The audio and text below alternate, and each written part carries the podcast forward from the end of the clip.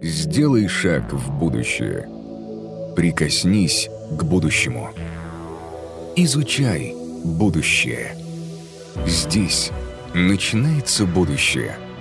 Реформ. Winning the Hearts. Как-то раз на одной вечеринке во время горячего интеллектуального спора о происхождении человека я получил в свой адрес неоднозначный тезис. Ярослав, ну посмотрите на себя, вы же просто умная обезьяна. Признаюсь, я в тот день был не брит, ну, ну так, чтобы сразу обезьяна. В итоге того спора ни одно бестактное животное не пострадало. Более того, нам удалось прийти к общему знаменателю, что вне зависимости от теории происхождения человека, мы потомки наших родителей и несем в своей ДНК информацию, полученную от отца и матери.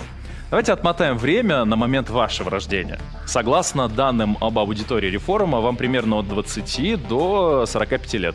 Значит, примерно в это время произошел момент слияния генетической информации ваших отца и матери, и появилась ваша ДНК. Ваш, вам родители передали информацию, которую получили от ваших дедушек и бабушек лет 50-60 назад, а те, в свою очередь, получили ее от ваших прабабушек и прадедушек около века назад. Вот смотрите, мы визуализировали три слияния за 100 лет. Но это же только начало. Давайте отматывать ленту времени. Кто были ваши предки 200 лет назад? Чем тысячу лет назад занимались ваши прародители, ведь они же у вас есть? Какой была ваша прамать 40 тысяч лет назад, когда был другой климат, другая жизнь, и она встретила вашего праотца, чтобы передать ДНК через тысячелетия? Сегодня, благодаря открытиям генетики, мы понимаем, что ДНК содержит информацию не только о наших предках, но и о нас самих и даже о наших потенциальных потомках. Помимо исследовательского интереса, эти знания имеют прикладное значение. Анализ ДНК позволяет выявлять генетические риски своего здоровья, а эти знания, в свою очередь, позволяют скорректировать образ жизни и минимизировать риски. Тема очень актуальная, и сегодня ее сможет осветить Юлия Аксенова, сооснователь Basis Genomic Group. Она расскажет о том, что изучает генетика, о наследственных заболеваниях, превентивной и персонализированной медицине. Добрый день, уважаемые участники! Я рада быть сегодня с вами на этом форуме. И моя тема – это код будущего гены как персональная Data. Я хочу вам рассказать, почему это отличная инвестиция и как ваша генетика уже сегодня может вам помочь в риск-менеджменте вашего здоровья. Меня зовут Аксенова Юлия Викторовна. А, я сооснователь генетической лаборатории Basis Genomic Group и ректор Академии 5P медицины Медицины Global мы уже более 7 лет разрабатываем генетические тесты для врачей и обучаем медицинское сообщество использовать эти инструменты в своей практике. Давайте сначала разберемся, что же такое гены – и первое определение, которое вы встретите везде, это гены наследственная информация. Совершенно верно. Мне понравилось э, представление, и помните, вам напомнили, что когда-то произошел такой процесс, да, что из яйцеклетки вашей матери, из сперматозоида, когда они соединились, получилась ваша первая клетка. И потом эта клетка делилась, делилась, делилась много раз, и сейчас в вашем теле более 30 триллионов клеток. Практически все клетки, а, за исключением клеток крови или, например, а, клеток кожи кератиноцитов, содержат ядро. В этом самом ядре находятся а, хромосомы, которые и являются вашей ДНК просто для того, чтобы это было безопасно и все процессы протекали правильно, эта ДНК обмотана вокруг гистонов и упакована в сами хромосомы. Но а, если мы условно возьмем ее и растянем, мы получим такую длинную-длинную-длинную цепочку ДНК, которая состоит из нуклеотидов. Это и называется ДНК, именно внутри нее та или, последовать, та или другая последовательность нуклеотидов называется геном. А, почему это похоже на код? Потому что, конечно, каждый нуклеотид – это молекула. И, возможно, вы помните из э, курса биологии, как они выглядели, это такие 3D красивые молекулы.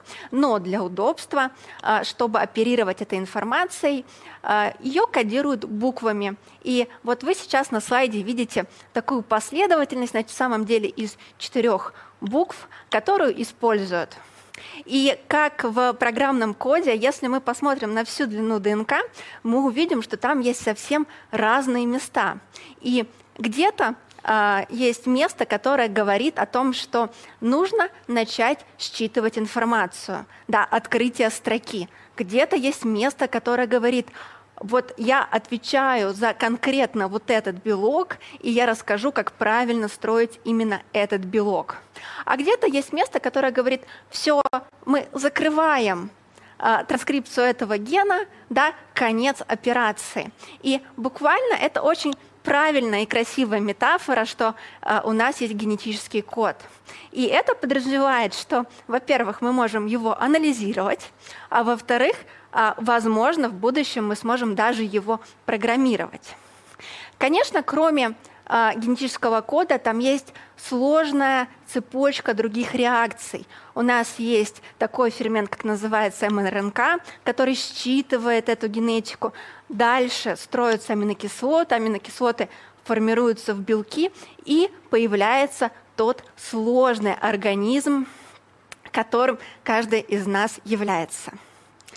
А, если мы а, попробуем представить это в метафоре, условно геном а, это такой генеральный план, это такая инструкция, основной чертеж постройки всего вашего организма.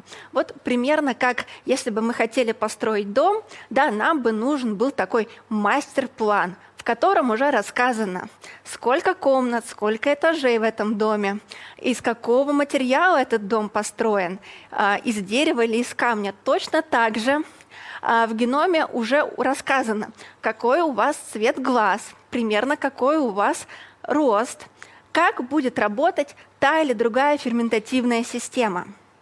И что мы можем узнать из нашего генома? Например, насколько активность белка а, будет в нашем организме. А, есть такой белок коллаген, и коллаген первого типа это не только белок связан с нашей кожей, но и белок, который отвечает за структуру и плотность наших костей. И, например, в нашем вот этом генеральном плане, в нашем геноме уже записано, у нас условно этот белок будет а, вырабатываться как надо, у нас будет правильная а, структура этого белка, у нас будет плотные, знаете, такие э, крепкие кости, да, дом будет вот с такими прямыми, ровными стенами. Или у нас, к сожалению, там есть определенный полиморфизм, который говорит о том, что э, хрупкость костей будет повышена. Да, у нас будут риски, например, такого заболевания, как остеопороз. Или мы можем получить вариант, когда у нас, к сожалению, да, вообще не будет в доме нашего стен, и это будет ну, достаточно серьезное заболевание. Вот в геноме это уже указано. Что еще там может быть указано? Насколько хорошо у нас работает тот или другой фермент. А, например, а, переносчик, я не знаю, сейчас все знают про витамин D. Мне кажется, сейчас все уже знают, что его нужно принимать. Но, как правило, когда мы его принимаем, мы его принимаем в неактивной форме. И там есть такой белок, который переносит а, по сути, из неактивной формы а, витамин в активную. Да? Вот мы с помощью генетики можем посмотреть, насколько у нас будет а, сила работы этого гена. И, соответственно, мы можем увидеть, что у нас белок работает хорошо, у нас такое условно, знаете, большое многоэтажное здание. Белок работает, например, на 20% хуже, чем обычно, или белок очень плохо работает, и, например, витамин D нам нужно принимать только в активной форме. А, есть много слов, связанных с генетикой. Даже сейчас, пока я вам рассказывала этот небольшой кусочек, я где-то говорила полиморфизм, где-то говорила мутация. И я хочу э, внести, знаете, э, понимание в эти слова. У нас с вами есть последовательность ДНК. И вы видите, что какое-то место, оно здесь выделено синим и красным, это тот самое место гена, которое нас волнует. И есть разные варианты последствий, которые мы можем получить от того, что у нас в этом месте есть изменения. Например, у нас есть варианты нормы. То есть есть люди с прямыми волосами, и в нашей европейской популяции примерно 20% людей с прямыми волосами. А есть люди, у которых волосы вьются. Да? И в нашей, опять же, европейской популяции примерно 17% людей, у которых волосы вьются.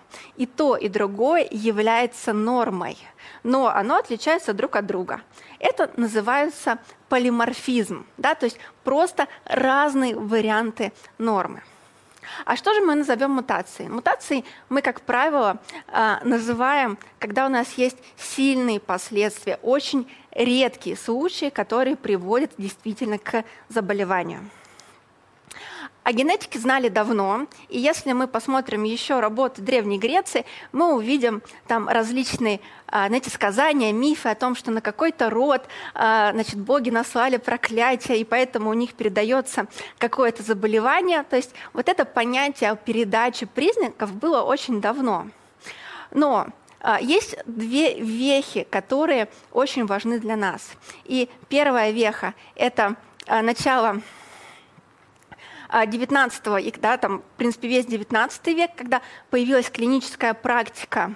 И э, то, что уже застали мы с вами, та революция, которая произошла э, в 90-х и в 2003 году, когда расшифровали геном, и та невероятная знаете, невероятное развитие медицины, науки, новых лекарственных средств, которые мы видим после этого открытия.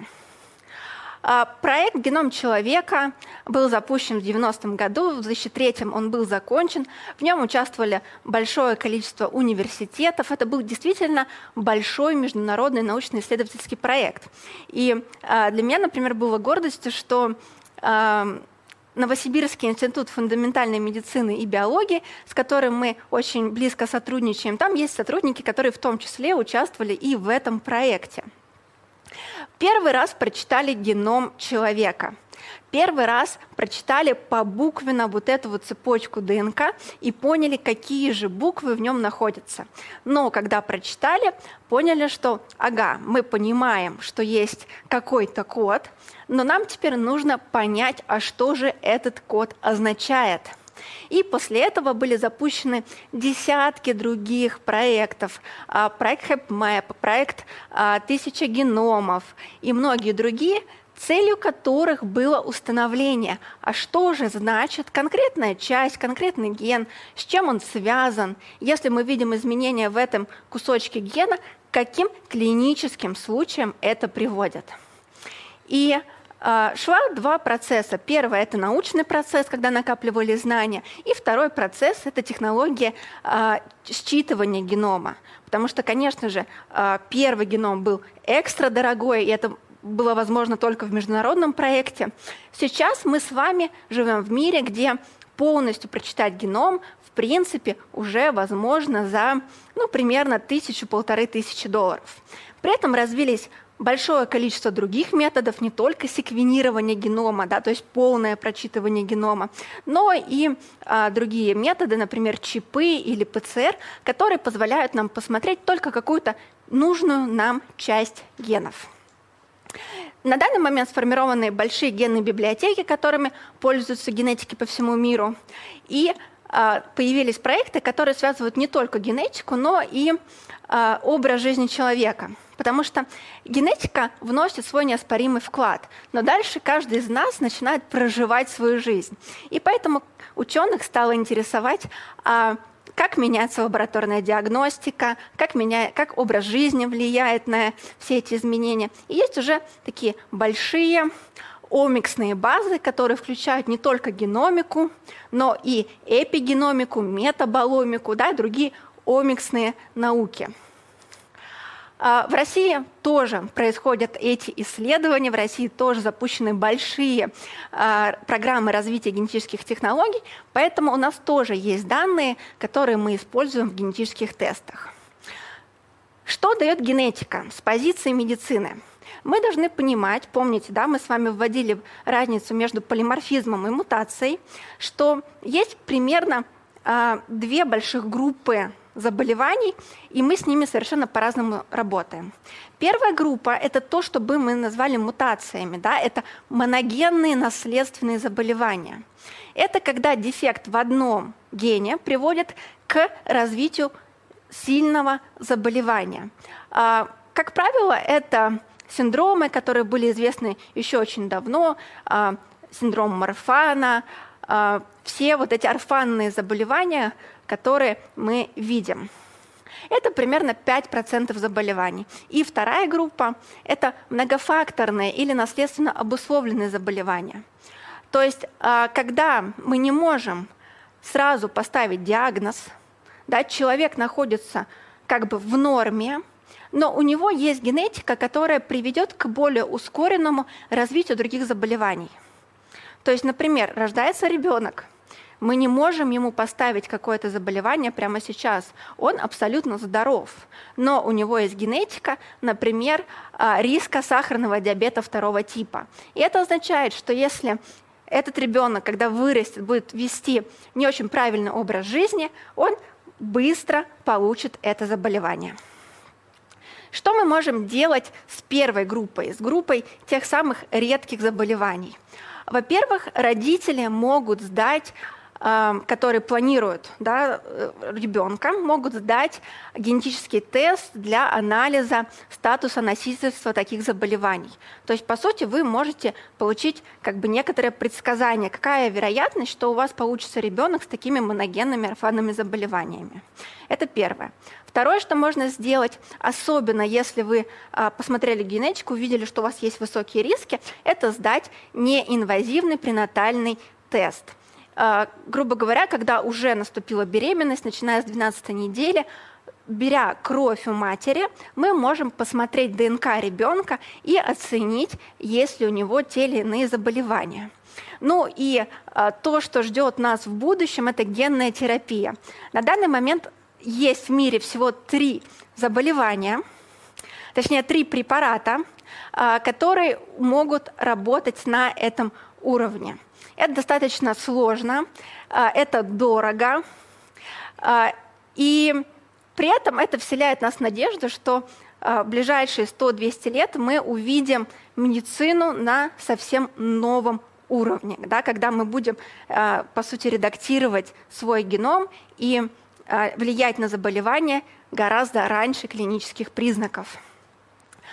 Но что касается каждого из нас – а, каждого из нас касается вторая группа заболеваний. А, например, сердечно-сосудистые заболевания, онкология и так далее.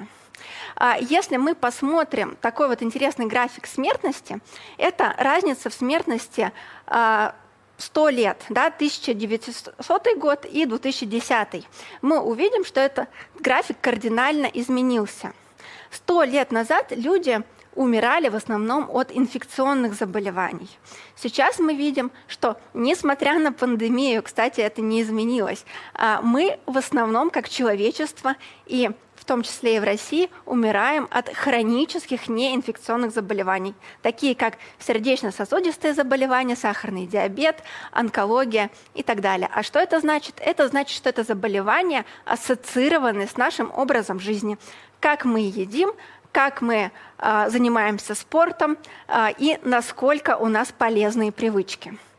А, по сути, мы даже получили такую картину, что та генетика, которая была у нас много-много лет, знаете, эволюция работала на то, чтобы человек запасал питательные средства, запасал жирок, потому что у нас были циклы, например, летом еды много, а потом большая холодная зима – да, большие циклы голода и так далее. Сейчас мы видим, что наш образ жизни кардинально поменялся.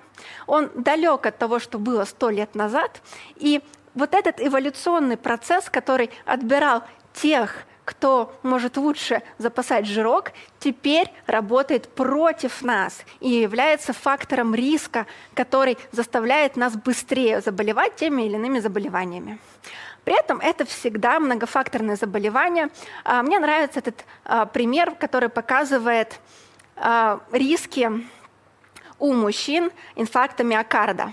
Да? Вот меня интересует синий столбец, который очень четко показывает, что риск возрастает вдвое, если вы к вашей генетике, ну, может быть, так случилось, что она неблагополучная, еще добавляете такой фактор, как курение. Но при этом, если у вас генетикой было нормально, то риск да, возрастает не в 16 раз, а всего лишь в 2. Это, кстати, ответ на вопрос, который часто спрашивают, а почему э, Мик Джаггер курит, пьет, у него все хорошо? Ну, у него другая генетика, и было бы хорошо знать свою. Э, генетика не приговор, а потребность в грамотном менеджменте риска. Смотрите, у вас может быть нормальная генетика, но вы ведете такой образ жизни, который приведет к заболеванию. Или у вас может быть генетика с повышенным риском, но вы ведете такой образ жизни скомпенсированный, а, который уберет этот высокий риск, да, снизит его, скомпенсирует, и вы не получите заболевание. По сути, для медицины это открыло новую эпоху. А, и такой, знаете, классический вопрос, а, когда больной приходил к врачу, и врач спрашивал, и, по сути, решал задачу, чем болен пациент. А он в корне перевернулся, потому что теперь у врача есть возможность посмотреть немножко в будущее, составить такой, знаете, прогноз. И меняется сам вопрос, чем может заболеть этот человек и что следует сделать сегодня, чтобы он не заболел, чтобы не допустить этого. И появилась новая парадигма медицины, которая называется 5P медициной. Медицина предиктивная, то есть я могу построить риск, у меня есть прогноз.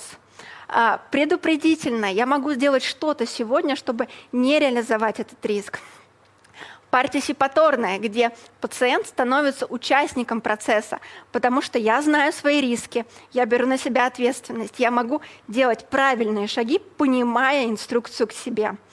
Персонализированная, то есть индивидуальный подбор методик, средств, лекарств, которые будут лучше всего работать у вас, и точно, то есть на основе лабораторных данных. Это график нормального распределения, и э, это распределение есть у любого лекарственного средства, у любой методики. А, что здесь важно? Смотрите, есть зеленая зона, да, это большинство.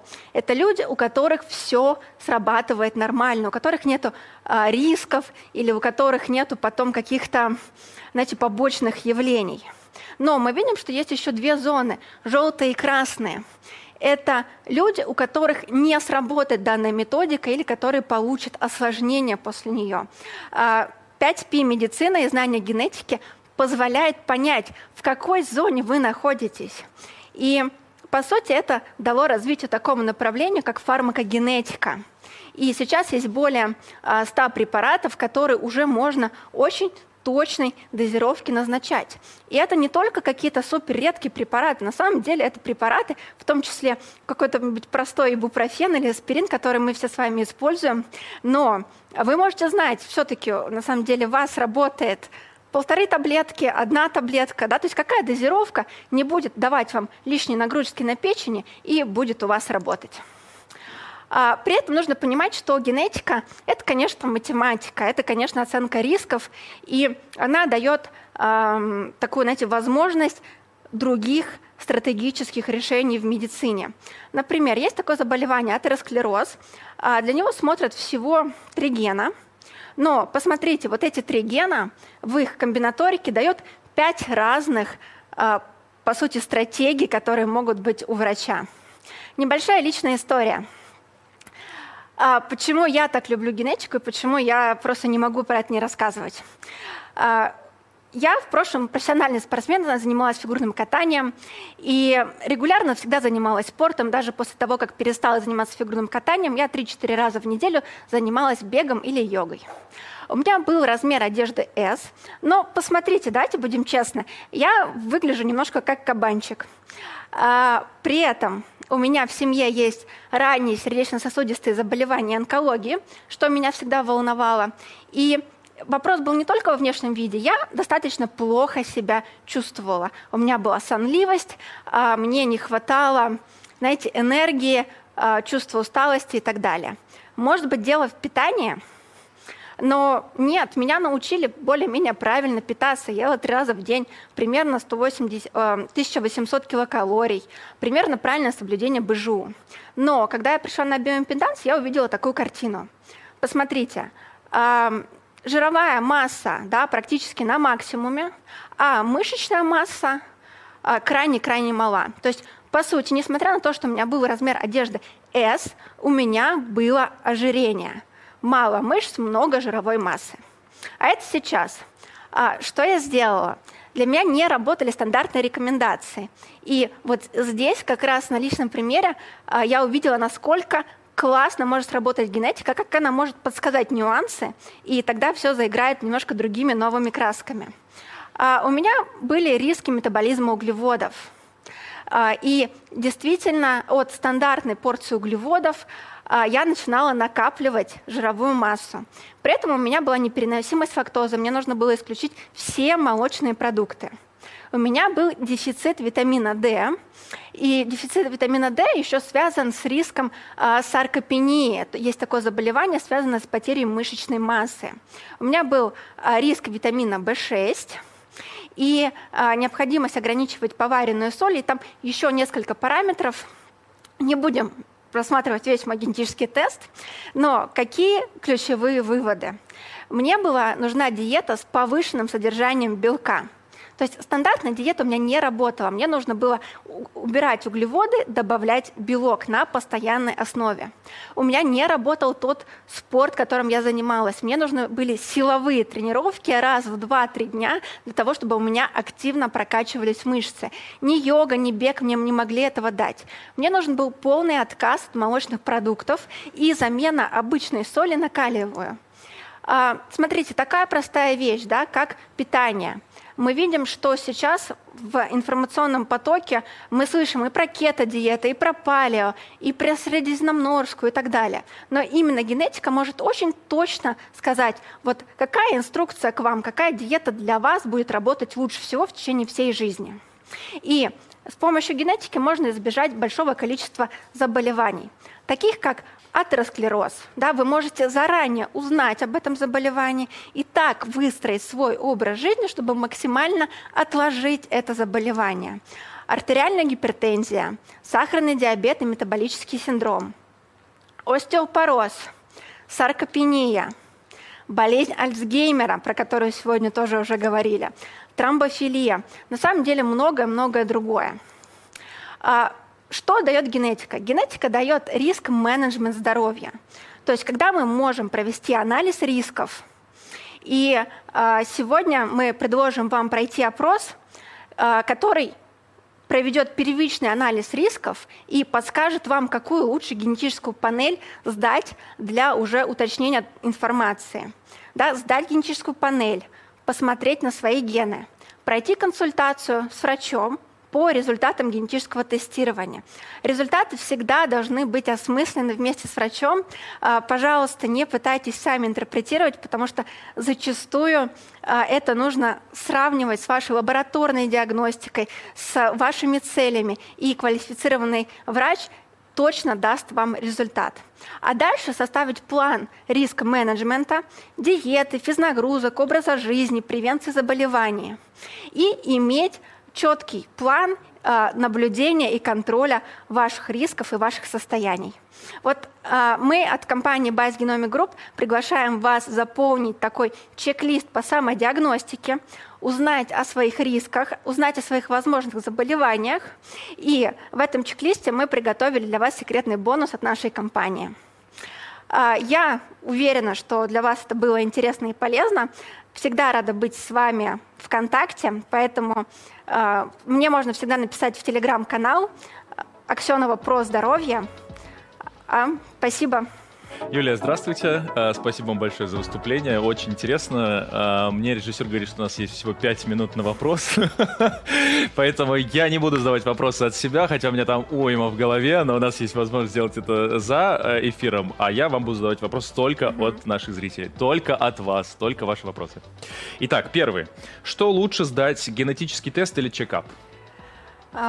Лучше все сдать, но в какой последовательности?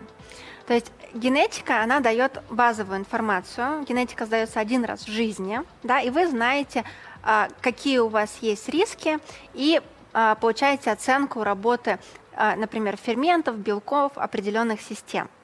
Дальше, исходя из вашей генетики, вы можете составить вместе с врачом персональный чекап Да, то есть что вам это даст? Вы будете, ну, проще говоря, меньше на это денег тратить, и вы будете точно знать, какие точки мне нужно контролировать и сдавать регулярно. Ну, то есть получается то, что если чекап, ну это же весь организм, правильно? Это по сути ну, практически Чекап это разное все. бывает, да, есть большие, есть маленькие. Всегда есть риск либо сдать слишком много, да, и потратить много денег, либо сдать слишком раз. мало и не посмотреть то, что нужно посмотреть. И вот как раз найти вот этот баланс, в общем-то, помогает генетика. Есть понять, в какую область В какую направить область? более детализированный Да. взгляд. Понятно. Где копать? Спасибо. А, какую роль будут играть гены в мире будущего? Э, Это очень сложный вопрос, и здесь много разговоров в международном сообществе вообще про этику, потому что, с одной стороны, мы уже умеем редактировать геном, да, и мы уже умеем, у нас уже есть и препараты, которые по сути, редактируют геном. А если это задуматься, это же ну, просто невероятно. То есть, представляете, это такой препарат, который содержит вирус, который доставляет нужные клеточки в каждую клеточку вашего организма. Это, представляете, 30 триллионов, да, вот в каждую, в каждую, в каждую клеточку. И там редактируют геном. То есть это Уже про- живого человека. уже живого в любом человека возрасте. в любом возрасте. Есть таких а, три лекарственных средства на данный момент зарегистрированных. А, мы уже можем реги- а, понятно редактировать геном а, в яйцеклетке, да, и когда еще нет ребенка родившегося, когда мы делаем эко и так далее. Вот. Но куда это заведет человечество, это большой вопрос, да, потому что здесь важно тоже не переступить определенную этическую грань и не, перейти к тому, что у нас будете, знаете, не только там э, какие-то классовые различия, но еще и генетические, ну, в плане того, что люди с отредактированным геномом и люди, вот, естественно, рожденные. Есть интересный фильм на эту тему, он называется «Гаттака», вы, «Гаттака», наверное, да, смотрели, да, очень да. крутой фильм, мы вам рекомендуем. Если вам эта тема интересна, один из классных моментов в фильме, когда там играет шестипал или семипалый Да, пианист. Вы да. представляете, какие возможности у человека, у которого там э, пять, не пять, а шесть-семь пальцев на одной руке, они все абсолютно функциональны, и это другая совершенно А понимаете, и вот здесь это очень тонкая грань, потому что, с одной стороны, многих это завораживает, и, боже, у нас такие новые возможности, как у человечества, а с другой стороны, это очень большой этический вопрос, и в этом тоже много опасностей.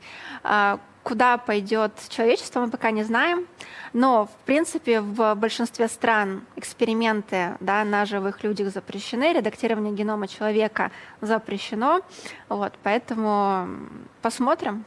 Спасибо. Но это точно 200 следующих лет мы увидим очень большое развитие. Надеюсь, мы увидим тоже. Так, э, при каких тяжелых заболеваниях в семье рекомендуется сделать генетические исследования? А, Если есть какие-то орфанные заболевания, да, там, ну, начиная там, не знаю, с синдрома Дауна, Марфана и все остальное. То есть, как правило, если в семье были у кого-то такие заболевания, семья про это знает. Это первое. Второе, опять же, если вы знаете, что у ваших родственников, у ближайших мам, пап, дедушек, бабушек какая-то ранняя реализация сердечно-сосудистых заболеваний, онкологии, сахарного диабета, тоже бы хорошо посмотреть. И тут вопрос следующий вдогонку. С какого возраста нужно начинать исследовать собственную ДНК? Есть ли различия в считываемости или принципах работы ДНК у детей или взрослых? Нет, никакой разницы нет. А, В принципе, считается, что чем раньше сделали, тем лучше. Идеальный вариант, вот ребеночек родился, мы ему сделали. Да, вот во- вообще это была бы идеальная ситуация. Но если вам 30, 40, 50 лет, а, даже если у вас есть какие-то уже заболевания, которые реализовались, а, генетика это же не только про превенцию, да, предотвратить, это еще и про персонализацию. То есть врач вам может подобрать гораздо более эффективные методики и стратегии, зная вашу генетику. Спасибо. Еще один вопрос. Есть ли методы, о, есть ли методы определения генетической совместимости половых партнеров? А что такое генетическая Совместимость, половых партнеров? Не знаю. Я за что прочитал, зато вам и рассказываю. Это цитата. Э, понимаете, наверное, нет, это все еще и психология, и практика, и так далее. Если вы задумываетесь о детях, да, то вот скрининги грубо говоря, что я передам своему ребеночку, они есть. А это уже все остальное, тоже, знаете, семейная жизнь, психология, личностные предпочтения и так далее. Но если говорят про половых партнеров, наверное, имеется в виду как раз продолжение рода. Э, ну, я так рассчитываю это все. А, на данный момент это все вопросы. У нас есть еще целая минута. Я хочу вам задать практический вопрос. Да. Э, вот смотрите, получается, что э, это как сходить к гадалке в каком-то смысле. Ну, то есть, вроде как, сейчас объясню, что я имею в виду. Я там не, не по кофейной угу. гуще гадать, а про то, что, ну, может, оно и к лучшему, что мы ничего не знаем про свои вот эти вот все заболевания. Потому что вот ты приходишь, тебе говорят, ну, атеросклероз. И ты все, и ходишь и думаешь, и что мне теперь с этим делать, что там пить кофе, не пить кофе. Ты ходишь и думаешь о том, что ну вот я умру от атеросклероза, а мне там 30 э, лет. Зачем я это узнал? А, я вот, мне кажется, это ровно противоположность того, чтобы сходить к гадалке.